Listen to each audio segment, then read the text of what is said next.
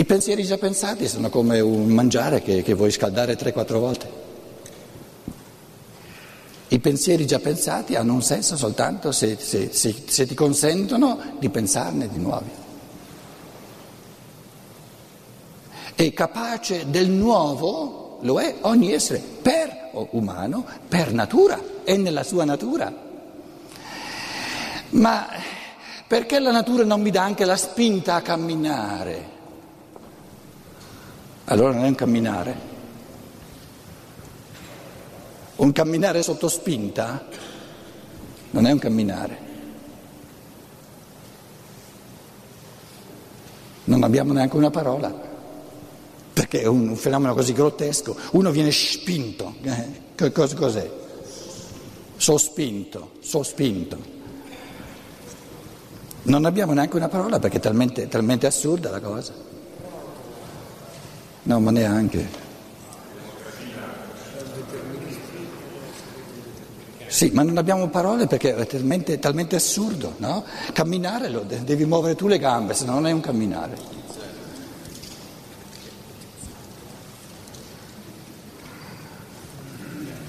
Camminare in conoscenza, camminare eh, con la testa, significa che Scusate eh, se divento concreto, perché uno mi diceva sì, te però fai delle belle eh, stratosferiche, ma scendi giù, fai degli esempi. Io gli dicevo, quando fai degli esempi poi eh, dai delle ricette e la gente si lamenta che dice eh, allora tu però ci dici quello che dovremmo fare. Quindi è, eh, abbiamo a che fare con signorini e signorine nell'umanità di oggi che non è facile. Eh. Se voi vi, vi pensate che sia, che sia, una cosa facile stare qui davanti a sproloquiare, io mi siedo volentieri e voglio sentire cosa avete da dire.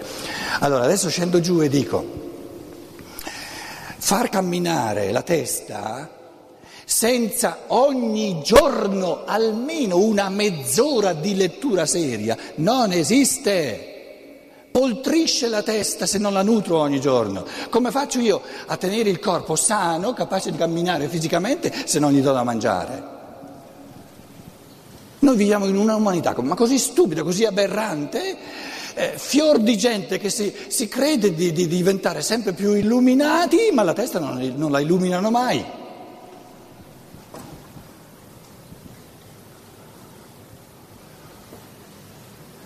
Ai tempi miei si chiamava la meditazione e la lettura spirituale, chiamatela come volete, però io sono cresciuto e sono grato, eh, nonostante fosse la Chiesa Cattolica che mi ha dato queste belle cose, anzi non c'era altro.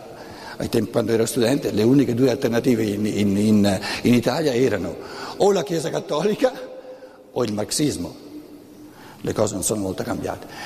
Io politicamente il mio cuore era di sinistra, eh. Mm, mi dispiace per tutti i signori e signori di destra, ma eh, il Vangelo io lo vedo piuttosto a sinistra.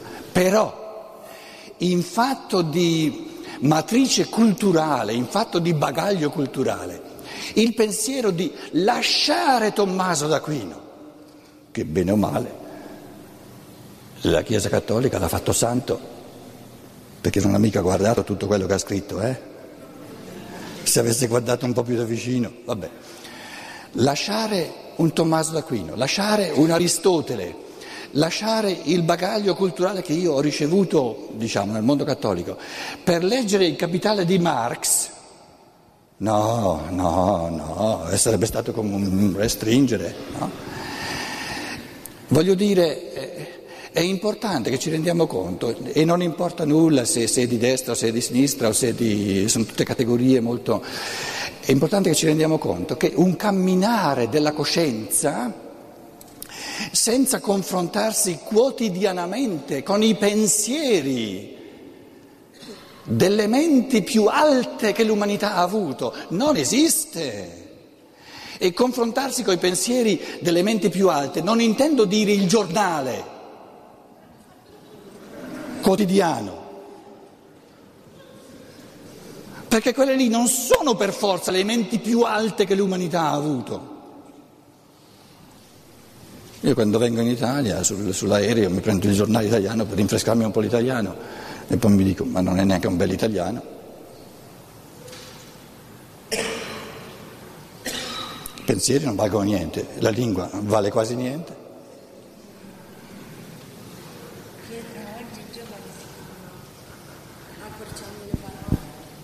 Scrivono accorciando le parole. Siamo noi responsabili. Eh, qualcuno diceva è pauroso, eh, i bambini piccoli, iperattivi, eccetera, eccetera, non sanno, eh, quei giochi video, come li chiamate in italiano? I videogiochi a, a 10, 11, 12, 13 anni non sanno mettere insieme neanche una frasettina. Siamo noi responsabili. Siamo noi responsabili. Un Rudolf Steiner, per dire un esempio, adesso io non vi dico è così, non vi metto lì un dogma, ma soltanto una, una pulce nell'orecchio, dice, no? eh, questo tizio che, che osserva eh, anche l'invisibile, dice sul bambino piccolo, Ieri li ho visti, no? eh, due o tre, uno gli ho, gli, ho, gli ho, um, un po' cosato la testa, erano due bambini piccoli, scappavano via, il papà era disperato e qui, forse li ha portati qui per poter passare un fine settimana. Steiner dice, quello che opera maggiormente, anzi gli, proprio gli, gli forma il corpo, No?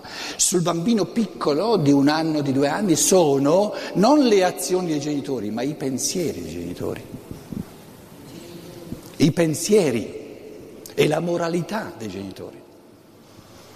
Quindi se noi abbiamo sempre più bambini dove non c'è più nulla, non c'è più una base di... abbiamo fior anche di, di, di, di persone che si, che si, occupano del sociale, pigliano questi bambini alla sera per recuperarli un pochino, sono disperati e dicono, eh, qua non riusciamo più a fare nulla. Ma i dadi sono stati tratti quando il bambino aveva un anno, due anni ed era accompagnato da genitori e da, da, da persone con la testa vuota. In, in questo vuoto crescono. È la disperazione del vuoto che vediamo nei bambini piccoli, ma questo vuoto è il nostro. E non esiste una testa piena di, di, di bellezza senza nutrirla ogni giorno. Noi siamo barbari.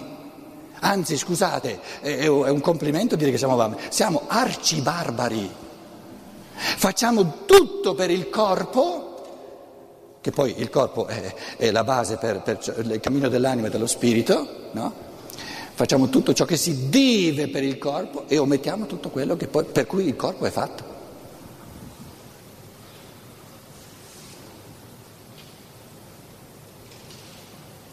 Una persona normale passa almeno una due ore al giorno con lettura seria e siamo tutti anormali.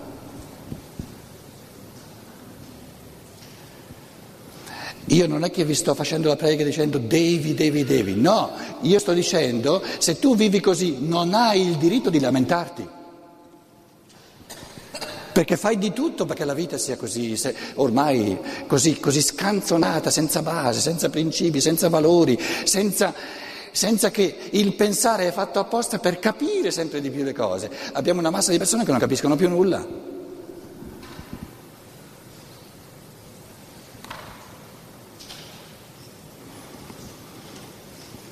Natura ci ha dato dei bisogni, tra questi ve ne sono alcuni per la cui soddisfazione essa si rimette alla nostra attività, alla nostra attività, non alla nostra passività. Abbondanti sono i doni che ci furono largiti, ma più abbondanti ancora sono i nostri desideri. Sembriamo nati all'incontentabilità. Per fortuna, per chi si è contenta si siede ed è perduto è morto.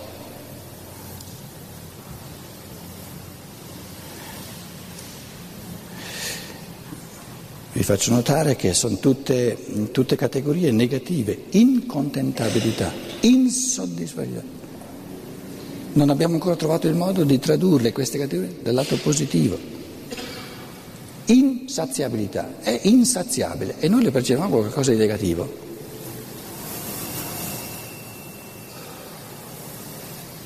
Era meglio la categoria del, dell'intenzionalità, la tensione naturale.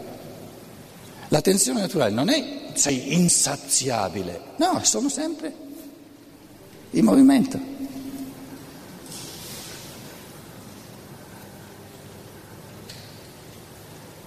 Quindi, quindi le, le, parole che indicano questo essere in continuo movimento le abbiamo tutte risvolte in negativo, insaziabile, incontentabile. Sarebbe meglio se tu fossi saziabile, sarebbe meglio se tu fossi contentabile.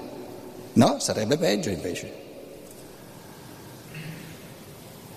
Quindi vedete che la, tutta la matrice culturale del passato che, che, che non prevedeva ancora il fattore della libertà, della, dell'esileranza, della, dell'esuberanza dell'individuo che si, è, che si, è, codificato nel linguaggio, ci porta a un'infinità di fattori frenanti. Dobbiamo renderci conto di questo. Il primo passo è di renderci conto. Nella misura in cui ci rendiamo conto, capiamo e troviamo il coraggio di, no, di affrontare i passi successivi.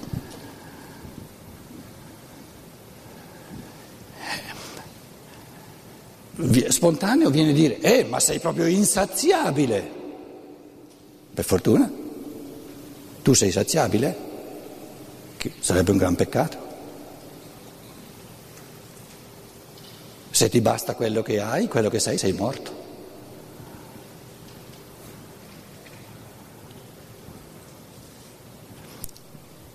Traduciamo questo che evidenziamo nel linguaggio in termini di struttura mentale, ne salta fuori una stasi, un frenare, un frenare, una paura, ciò che io chiamo paura della libertà. La vediamo, salta fuori da tutti, da tutti i pori, da tutte le finestre, soprattutto dalle finestre del linguaggio. Il nostro impulso alla conoscenza non è che un caso particolare di tale incontentabilità.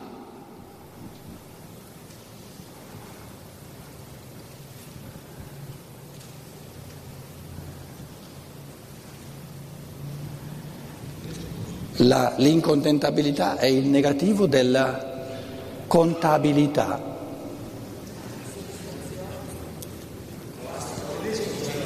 Com'è? Per, per questa incontentabilità. Unersättlichkeit. prima di tutto il, il eh, impulso alla conoscenza e Erkenntnisdrang anelito. La, la, la, fo- drang è una forza propulsiva, quindi impulso e propulsione è una cosa diversa. Forza propulsiva, ti, ti spinge in avanti. Pro in, in, greco significa in avanti, una forza propulsiva. No? Ehm, wir erscheinen zur Unzufriedenheit. Siamo, sembriamo nati per l'insoddisfacimento, l'insoddisfazione. Unzufrieden, insoddisfatto.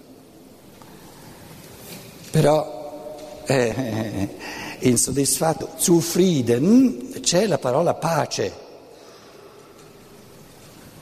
Insoddisfatto, il tedesco dice impacciato, senza pace. L'italiano dice senza soddisfazione, insoddisfatto. La, il, la, lingua tedesca non conosce questa categoria del soddisfare, conosce pace e non avere pace.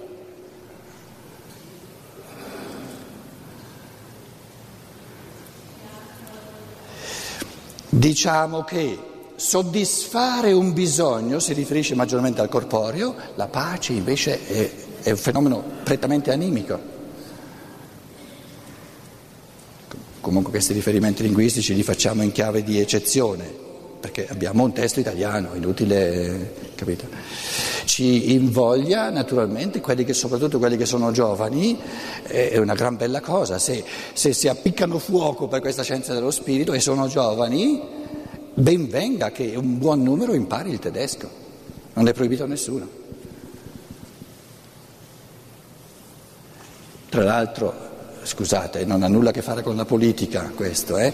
ma eh, il rapporto tra la Germania e l'Italia, lo accennavo due giorni fa, ha accompagnato tutti i secoli proprio della, diciamo, della... A destra c'è il mondo slavo, il mondo orientale, a sinistra c'è la Francia, l'Inghilterra, eccetera, eccetera, eccetera, ma l'Italia ha avuto un rapporto speciale, difficile con la Germania. Quindi anche questo fatto che la scienza dello spirito è nata diciamo, in, eh, sulle ali della lingua tedesca, per l'italiano eh, L'italiano ha un rapporto di, di amore e di odio. Immagina il francese che, che diventa antroposofo gli crea un problema più grosso. Dover accettare che questa antroposofia è nata in tedesco.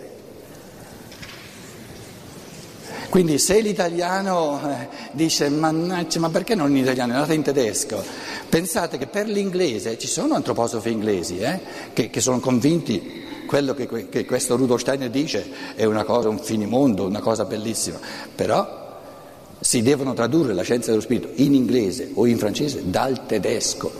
Poveri noi.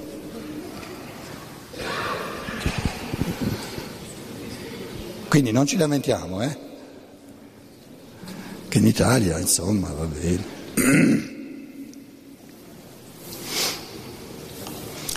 In Italia eh, si, si dicono peste e corna dai tedeschi perché li si amano, insomma.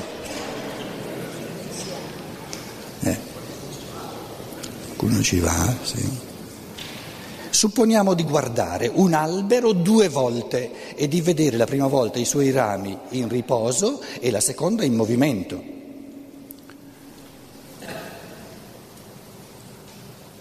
Bambino piccolo non, non chiede nulla, non nota che prima le foglie erano belle pacate e poi sono in movimento. Passano due, tre, quattro, cinque anni. Mamma, perché si muovono? Perché? Chiede perché. L'anelito alla conoscenza. Perché? Cos'è che fa che le foglie si muovono? Caro giudice, a che serve questa legge? Perché la devo osservare? Me lo dici? È lo stesso anedito della conoscenza. Voglio sapere perché. C'è. Perché lo vuoi sapere? Che ti interessa? Che ti riguarda? Fa parte di me, della mia natura.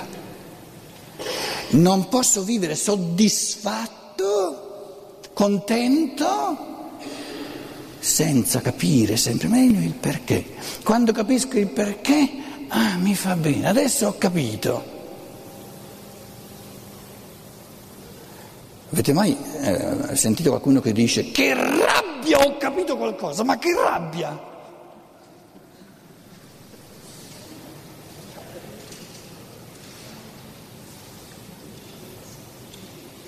No, non esiste.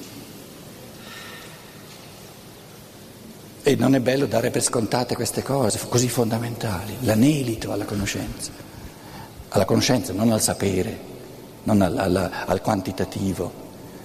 Per fortuna, per quanto riguarda la quantità degli elementi singoli di, di, di, informazione, adesso abbiamo il computer, abbiamo l'internet, abbiamo Wikipedia, eccetera, dove, dove c'è molto più sapere di quanto un cervello umano lo può. Quindi questo ci dimostra che l'anelito alla conoscenza non è un anelito al sapere. Io mi ricordo ai tempi passati c'erano certi professori che facevano sfoggio di sapere e a noi studenti ci veniva da vomitare.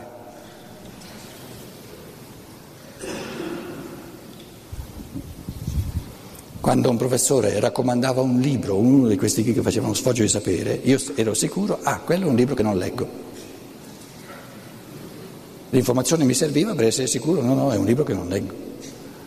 Sfoggiare sapere è diventato noioso, non interessa a nessuno. Ciò che ci interessa, ciò che veramente cerchiamo è capire le cose, capire il perché. Capire perché è necessario che io dedichi almeno un momento di lettura ogni giorno alla mia anima perché il mio spirito cammini. Perché? E il perché lo trovi se rifletti cosa salta fuori quando non, non leggi mai qualcosa di serio. Ma riflettere è proprio vivere in questo anelito alla conoscenza. Cosa significa riflettere? Significa cercare il perché e il per come delle cose. Bello il perché e il per come.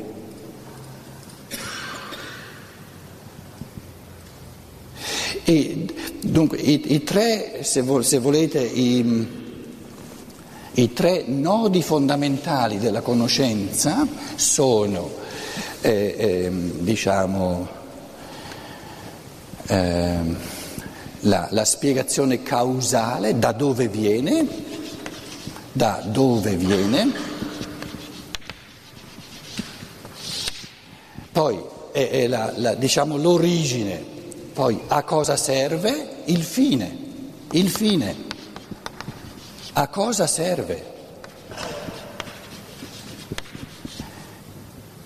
Uno parla di lettura quotidiana, se non mi spiega, se non capisco nella, nella mia mente a cosa serve, a cosa mi porta, eh, eh, non capirò mai il senso della lettura. E poi, quindi, il fine, l'origine, da dove viene l'origine, e poi c'è il come, il come è nel presente. Come lo faccio?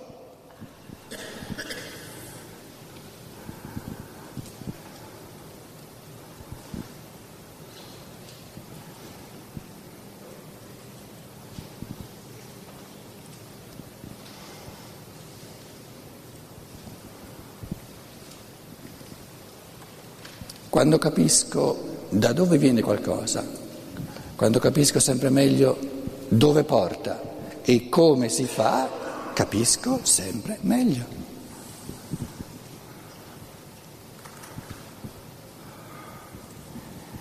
Questa è una legge che devi osservare.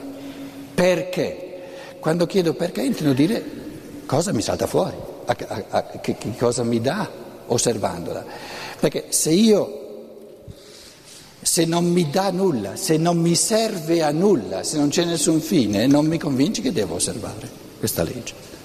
E articolare che cosa ti porta di positivo o ti permette di positivo osservare questa legge è un cammino di conoscenza, lo, lo puoi fare soltanto articolando pensieri. E articolando questi pensieri la mente dell'altro ti dice, ah sì, è vero, è vero, è vero. Oppure ti dice, no, no, no, non è vero. Non è vero, non è così. E in questa disamina a che cosa porta, a che cosa serve una cosa o a che cosa non serve, la mente cammina.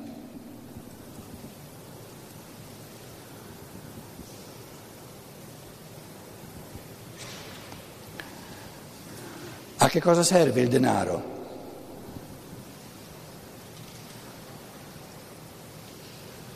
Dipende. L'uno se ne serve per una cosa e l'altro se ne serve per l'altra. Ci sono delle cose che sono possibili senza denaro?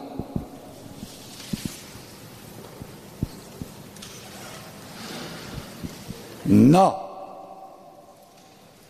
Nel mondo d'oggi, in un'economia di denaro, non esistono cose possibili senza denaro.